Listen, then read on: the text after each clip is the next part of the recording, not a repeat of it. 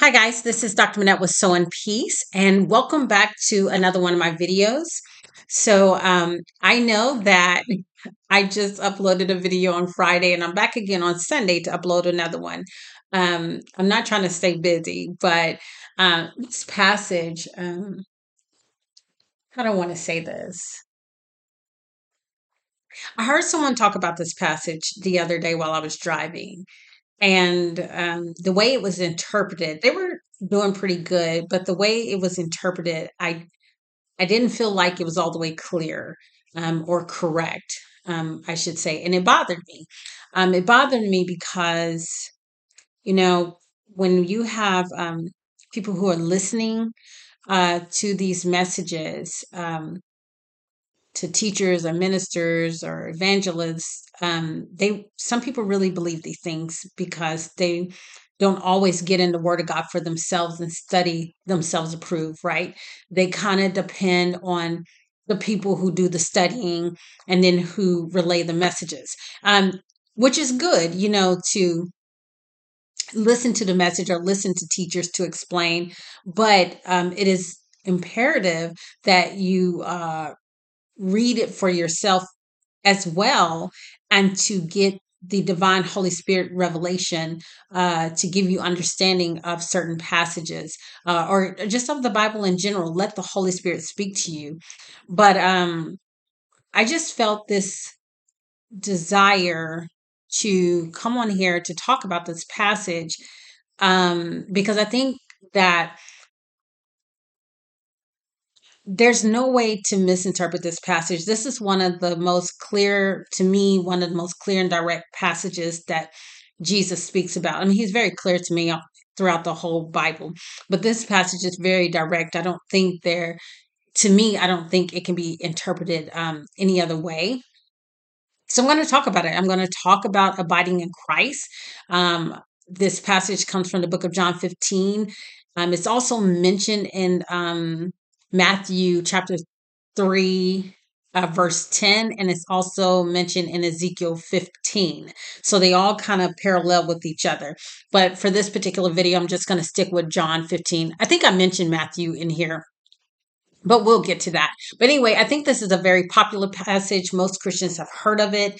Um, and then most Christians um, I don't know how you take it. You know, some people might be afraid of it, some people might misinterpret it because of what they believe, but um I'm going to try to break this passage down um, the best way I can. And I hope that is very clear to you. And I hope that it brings some type of conviction. I hope it brings some urgency and motivation for you to abide in Christ because I think Christ is very serious about this and he's very clear and direct about it. And I think he means what he means. you know, your parents used to say, I meant what I said. Um, I think that this is what this means in this particular passage. So, starting at verse 1 in John 15, Jesus himself, he says, I am the true vine, and my Father is the gardener. He says, He cuts off every branch of mine that does not produce fruit. And Jesus go on to say, he says, he also trims every branch that produces fruit to prepare it to produce even more. He says, You have already been prepared to produce more fruit by the teaching I have given you. He says, Stay joined to me. This means to abide in me or to be merged with me. He says, and then I will stay joined to you. Now pay attention to that. Stay joined to me and I will stay joined to you. Some translation translation says remain in me and I will remain in you or abide in me and I'll abide in you. He says no branch can produce fruit alone. It must stay connected to the vine. It is the same with you. Jesus says you cannot produce fruit alone. You must stay joined to me. He says you must. You must stay joined to me in order to produce fruit. Verse 5, Jesus says, I am the vine and you are the branches. If you stay joined to me, if, underline if, if you stay joined to me, he says, I to you, and I to you. Let me say that again. He says, I am the vine and you are the branches. If you stay joined to me and I to you, you will produce plenty of fruit. But separated from me, Okay. So in order to separate from something, you have to be a part of it. Okay. Some people say, well, they were never separated. And I mean, they were never a part of him in the first place. Well, Jesus is a Jesus of common sense. He's a God of common sense. That doesn't make any sense. If you want to separate the egg whites from the egg, they're together at one point. You use something to separate them. Okay. You want to separate the pulp from the orange juice. You got to use a strainer to separate them. It's the same thing. They were once joined together. He says, but separated from me, you won't be able to do anything. If you don't stay joined to me, you will be like a branch that has been thrown out and has dried up. He says, all the dead branches like that are gathered up, thrown into the fire, and burned. So in verse 7, Jesus says, Stay joined together with me and follow my teachings. And he says, If, again, underline that if, if you do this, you can ask for whatever you want and will be and it will be given to you. So he gives you a warning, but then he gives you a blessing as well. And that's the way pretty much the Bible is to me. It's like God warns you, but he gives you a blessing. Like if you do this. So there there this means that there is a condition to being in Christ, okay? So in this passage, uh, Jesus he uses the an allegory to describe himself as a true vine and those who have become his disciples, meaning those who decide to follow him and to believe in him, we are described as the branches in the passage. Okay. Jesus explains to us that as vines on a tree give life to a branch in order that that branch bear fruit. He said he too is like the vine okay? He gives life to us who believe. He gives life to us who trust in him and rely on him continually okay? Jesus is saying that he is the vine that gives life to us his followers in order that we bear fruit okay? He gives life to us in order so that we can bear fruit. The fruit that Jesus is referring to are listed in the book of Galatians, chapter 5, starting at verse 22, and I want to say 23. Okay. Paul is talking. Thought I had it open here. I was going to look at something else. But anyway, Paul, he's talking to some believers in Galatia. Okay. Before he gives the list of the um, fruit of the spirit, he talks about the uh, characteristics of the flesh. Okay, those things that are not of God, they're not part of God's characteristics. But then he goes on to explain to them what the fruit of the spirit is. And Paul says the fruit of the spirit is love, joy, peace, patience, kindness, goodness, faithfulness, gentleness, and self control. Okay. These are God's characteristics that we must bear as children of God to show as evident that God is living in us. Okay. Okay. That's how people know that God is living in us by bearing the fruit of the Spirit. The fruit of the Spirit is the spontaneous work of the Holy Spirit in the child of God. Okay. And the spirit, it produces God's characteristics or God's traits that are found in the nature of Christ. Okay. They are the byproducts of Christ's control. And we, you and I, as believers in Christ, we are not able to obtain these fruits on our own. Okay. That means that one, Nobody is right outside of Christ. Okay. Nobody can be righteous outside of Christ. No one can love outside of Christ. No one can have joy outside of Christ. You can't have peace. I don't care how happy someone is. Outside of Christ, you can't obtain those characteristics. Okay. That's number one. And number two, if you come into Christ and then you wander away from the faith or you wander away from Christ, you're not going to be able to produce those fruits any longer. You may have produced them while you were in Him and intimate with Him. At one point, you're on fire for Christ and you were in the Word of God. You were praying to Him and you were loving Him. And then something came in your life to take that joy away. And then you are away from Him. Now you might be spiritually bored. Spiritual apathy, I believe, is what it's called. Uh, You're not as joyful as you used to be. Okay. You don't have the peace that you used to have. You don't have self control like you had at one point. Now you have these outbursts of anger. So apart from him, you can do nothing. And Christ is saying that with anything to do with him, to bear his characteristics, to bear his fruit, we need his help. Okay. So if you want the fruit of the Spirit to grow within you, if you want to be uh, loving, you want to be peaceful and kind and gentle and have some self control, then it is your responsibility to abide, abide in Christ. It is your responsibility to remain in Christ. Okay. We must know him. We must love him. We must remember him and we must be intimate with him. Okay. And as a result, as we are remaining in Christ, as we are knowing him, this is ongoing, loving him, ongoing, keeping him in our foreknowledge, okay? Being intimate with him, studying the word of God, getting on our knees to pray, having compassion on other people, okay? As a result, we will fulfill God's intended purpose of the law in general. What is what is the um he says, if you love the Lord thy God with all your heart, mind, and soul, and your strength and your neighbors, then you have fulfilled the entire law. Okay. And the prophets hang on that. Do you understand what I'm saying? Okay. So there is no way that you and I can love our neighbor without the help of Christ. Okay.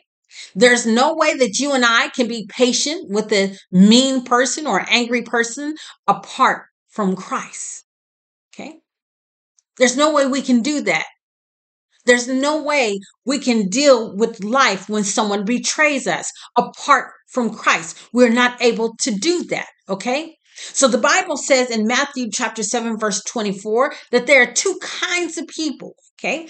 There are those who listen to Christ, remain in Him, abide in Him. Okay. And those who ignore His message. okay. Those who remain in Christ, those who listen to him, he says, abide in me. Okay.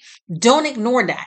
If you abide in him, if you listen to his message, he says, when the rain comes, okay, when the wind blows upon you, okay, then you're going to be able to withstand those rains and winds. The rains and winds are the troubles and pressures in life. Okay. But the, for those people who ignore Christ's message and they don't abide in him, okay, when the rain comes and when the wind blows and beat upon that house, that person is going to fall and great will be their fall. Okay. So as long as we remain in Christ Jesus, meaning as long as we are attached to him and joined to him as the source of life, then we are able to produce fruit okay? We're able to produce god's characteristics. The bible says in First john chapter 4 13 says we know that we live in god and god lives in us how do we know that? The bible says it is because god has given us his spirit okay? His holy spirit. And the byproduct the evidence of the spirit or the fruit of the spirit are god's characteristics that i mentioned in galatians chapter 5 verse 22 and 23 okay? God expects all of his children to bear fruit not just some some of us okay? Some people say well i come into christ and i'm not just there yet. Well i want to encourage you to get there okay to get there stop saying i'm in a progress okay? Or stop saying that I'm a work in progress, okay? You don't know when Christ is going to come back. The Bible says that Christ comes back at a time where you think not, okay? Where you, you you're not expecting him to come. So I want to urge you to bear fruit, okay? Let me explain why. The Bible says in John 15 pretty much that Jesus um or I'm going to say not says, but Jesus in John 15, he's making a distinction between two kinds of pruning, okay? Two kinds. There's one, he separates, okay? Two, he's cutting back branches, okay?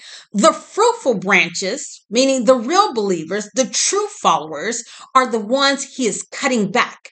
Those are the ones that he is pruning to promote growth. Okay. So what does this mean?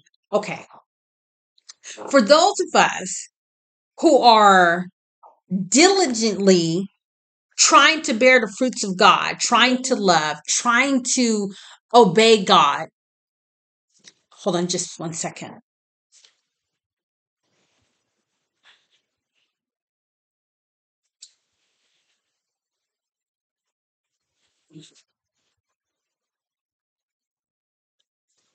Sorry, my charger. I mean, my laptop was dying and I didn't know it. It's plugged up, but I don't know. I guess I didn't have the switch on. But anyway, for those of us who are diligently seeking God, seeking his face, seeking his characteristics, and bearing fruit, God will sometimes discipline us to strengthen our character and our faith. Okay. He will do that. He will remove anything from our lives that divert or hinders the vital life that flows uh, from Christ into us. Okay. So he'll start removing things out of your life.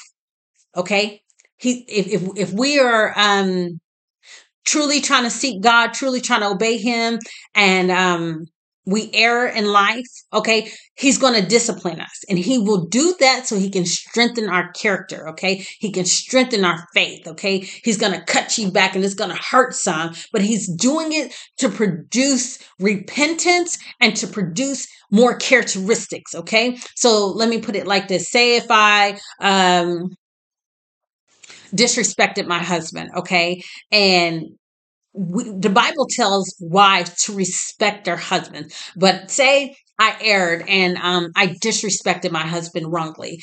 God, knowing that that's not my character, I don't typically act like that. Um, I try to be respectful and loving to my husband and gentle, and I try to um, um, be humble to him, right? But if I err, God is going to discipline me. Okay. He's going to discipline me and, and it's not going to feel too good.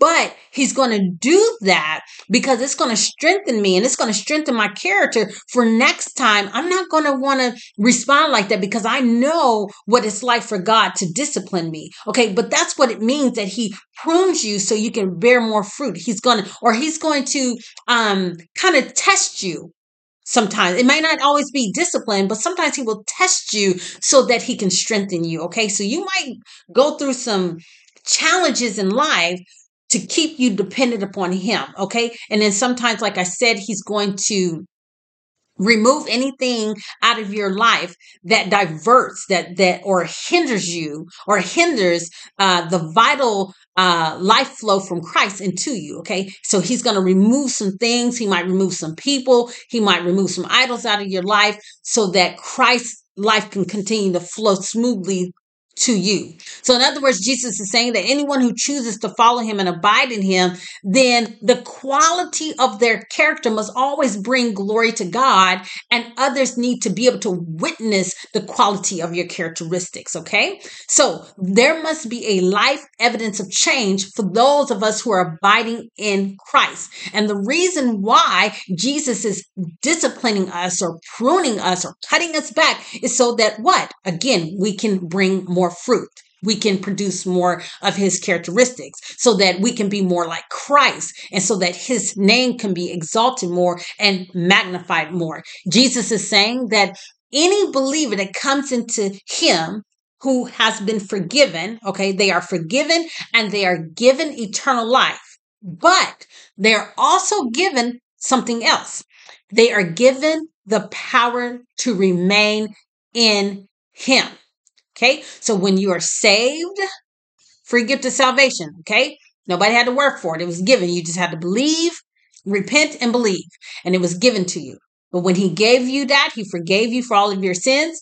He gave you, he's giving you eternal life and he also gives you the power to remain in him. And when you are given that power by Jesus Christ, okay, it is your responsibility as a believer to accept that responsibility to remain in Christ. There's a Greek word, I'm going to butcher it. I'm sorry, look it up for all you Greek speakers. I think it's meno, meno or meno.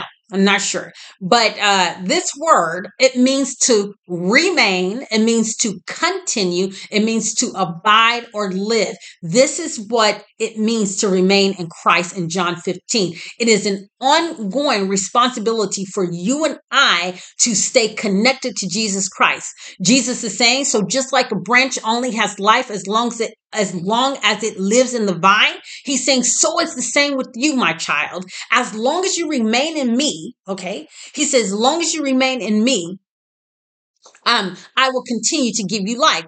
But the branches that stop bearing fruit are those who no longer have the life in them that comes from enduring faith and love for Christ. Do you understand? The branches that stop remaining in Christ, the branches that leave the vine. Okay? He's saying the reason why that you are no longer in him or receiving the life from him is because you have stopped enduring in faith and in love for him. Okay? These branches are these followers, are the followers that God himself severs, meaning he cuts them off from the vine. Okay?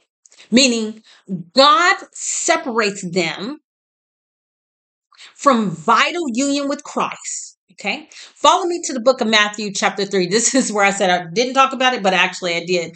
Matthew, chapter 3, starting around verse 7. Uh, John the Baptist, he was baptizing some people. And in the midst of his baptizing some people, the Sadducees and the Pharisees had come up to him. And when John the Baptist saw them, he said to them, O generation of vipers. He says, Who have warned you to flee from the wrath to come? And then John says to them, Bring forth therefore fruits meet for repentance. What is John talking about? Meaning, he's saying to the Sadducees and Pharisees, if you really want to follow the one true God, Jesus Christ, he's saying he's he is saying then you need to bring genuine repentance that is accompanied by the fruits of righteousness. So in other words, John is saying be saved and be converted. And when you are saved and converted, you need to show some evidence that you are saved, that you are in Christ, that you're abiding Christ by forsaking your sin and by bearing godly fruit. That is what John is saying. Listen to what the Bible says in verse 10 of Matthew chapter 3. John says that if, was that John? I'm going to say the Bible says. The Bible says in Matthew chapter 3, verse 10, that if anyone in Christ um, does not bear fruit, okay, listen to this. If anyone in Christ does not bear fruit, then God's axe is already laid unto the root of the trees. Let me explain what this means. I was thinking about this passage yesterday. My kids and I went to go um, work out. And then when we walked over to the park to work out, and then we were coming back home. And as I was walking, I saw this big tree just lying down on the ground. And it looked like somebody might have taken an axe to the root of that tree. I mean, just cut it down and it fell forward. Okay. And it made me think of this passage. And so I wanted to bring this in. This means that if any of us come into Christ and we don't remain in Christ, okay, the Bible says God God's axe is already laid at the root of the tree and he's cutting it down. This means that God's judgment is swinging towards anyone that is in him and not walking a righteous life or bearing good fruit to cut you out of the tree or out of the vine. The Bible says that they will be cut down and thrown into the fire. Okay. There's no way to get around that passage. Okay. There's no way to get around. Some people say they'll pick the vine up and he'll wash them off. That's not what the Bible says. The Bible says they will be cut down and thrown into the fire. The fire, hellfire. That's why the Bible says in John 15, 4, remain in me and I will remain in you. Just as no branch can bear fruit by itself without remaining in the vine, neither can you. You cannot bear fruit, meaning you cannot prove, produce the evidence of your faith unless you remain in me. What does the book of James says? Your faith without works is nothing, is dead. Your faith without works is dead. The fruitful branches are true believers, okay? Who by their living union with Christ produce much fruit, okay? Those people who are really in Christ, the Bible says you will know them by your what? By their fruit. You will know them by their characteristics, how much they love, how patient, how gentle, how kind they are, how much self-control they, they have. That's how you will know us. There has to be an evidence that Christ is in us. That is the faith that we have. If, if you have a believer who is having consistent fruit in their life, ongoing, then that's how you can measure how faithful that believer is. Okay. But Jesus is saying, but those of my children who become unproductive, okay, to become unproductive means you have to be productive. Okay. Those who turn back from following Christ, he said, are following me. Um, basically, he's saying, are making a, have made after, sorry. Basically, he's saying, after making a superficial commitment, okay? After making a shallow commitment or an insignificant commitment, he's saying they will be separated from Him. God is going to separate you because when you committed yourself to Christ, it was thoughtlessness. You didn't think about it. You didn't count the you didn't count the cost. Okay? Meaning, if you are unproductive, the Bible in John 15, the scriptures are basically saying you are good as dead. This means that you are good as nothing and you will be cut off and you will be tossed to the side. That's what John 15 is saying. Christ is clear about what he means in John 15, okay? He did not say that once in the vine, always in the vine. That's not what he said. He said, rather, remain in me or remain in the vine and I will remain in you. That's what Jesus is saying. Okay? Jesus gave his disciples a solemn or you can even say a grave warning, but a loving warning. Okay. It's a grave warning and a loving warning. Okay. That it is impossible. Okay. Not impossible. I'm sorry. That it is possible, indeed possible for any true believer to ultimately, ultimately Okay. I know sometimes, you know, as believers, we go through some hard times. I'm not trying to say once you're in the faith, then you're out of the faith. Every time you mess up, that, that's not what I'm saying. Okay. But what I'm saying is that if we're not careful, we can wander away from Christ and don't return back. Okay. So he's basically saying it is possible for true believers to ultimately abandoned the faith and turned their backs on him, on Jesus Christ, who failed to remain in him. And because of that, because of that, they will be cut off and thrown into the everlasting fire of hell. That's what he's saying. Some people don't want to believe that, but that's what that means. And that scripture is a loving warning because those kind of passages keep you grounded. Those kind of passages to me um people don't like to hear that but they they're cleansing for me okay? They keep me close to god. I'm not afraid of losing my salvation. You know i don't think like that. I have peace. I have love. I love the lord. But those kind of passages those warnings to me keeps me humble. I, am not high-minded in Christ. They keep me humble. That it keeps the fear of the Lord in me okay, which is the beginning of wisdom, okay?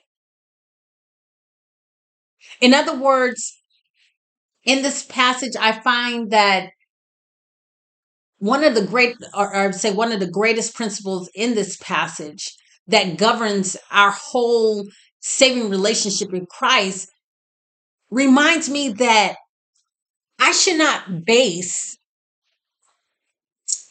my relationship in Christ because I made a decision at 15 years old. or I had an experience with God at 15 years old. And that's when I came to Christ, okay? But I don't base my entire relationship in Christ because of that decision I made when I was 15, okay? But I base my decision in Christ or my relationship with Christ by how progressive I am in Christ how gradual my relationship is in Christ, how, how, how I'm gradually growing closer and closer and closer to Christ, how I continue to worship Him. Okay. I watch my spiritual life, I guard over it. And when I find myself getting a little drifting back, I snatch it back with force. Okay. I come back and I say, Lord, no, and I stay and I get close to him. He says, Draw near to me and I'll draw near to you. I make sure that my relationship with Christ increases, okay? I don't let it wander away from me. I don't want nobody stealing that away from me. And I come against the enemy or in, in the name of Jesus to, to stop from taking it from me. Okay. So we should always, as children of God, we should always be growing in the full knowledge of God and understanding of God. Okay. I don't want to deceive myself. I don't take that passage lightly and I don't change it around to make it tickle my ears or make me feel comfortable. Okay. And I'm not afraid of, of that passage either. I love the righteousness of God and the holiness of God. Okay. That's the goodness of God to me. Paul states in Colossians 1 9 11, he says, um, that he prays for the people in Colossians. Okay. He said, I pray that you may be filled with the knowledge of his will and all spiritual wisdom. I pray that you will be filled with the knowledge of God's will. And I pray that you get spiritual wisdom so that you will have insight into his purposes for your life. Meaning, I pray that you will have much understanding of spiritual things. Okay.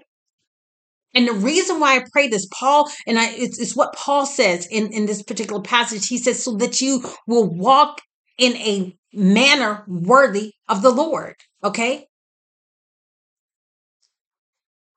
I pray that you learn how to walk a life worthy unto the Lord. This means that as children of God, we should be displaying admirable character, morals, courage, and personal integrity that fully pleases God in all things. Meaning, we need to be bearing fruit in every good work that we do. And we should be steadily growing in the knowledge of God with deeper faith. Okay? And having clear insight and a fervent love for God's precepts, for his teachings, for his laws. Okay? So, like Paul said, he says, We pray that you may be strengthened and invigorated with all power according to his glorious might to attain every kind of endurance and patience with joy. That's what that passage does to me. It helps me attain every kind of endurance and patience with joy by abiding in Christ. And I pray it does the same for you. Abide in Christ, remain in Christ, stay in Christ. Do not wander away from Christ. You cannot have a fulfilled life apart from Christ. There's nothing you can do apart from Him. Some people think that a child of God cannot wander away from the faith. Yes, you can. Yes, you can. And there are many people out here that have real life testimonies. I'm one of them. And I know what it's like to go back to Christ and to remain in Him and to stay in Him so that my joy is full. God bless you. This is Dr. Menete with Sowing Peace, for God loves you and I love you. And I pray that you have a wonderful day.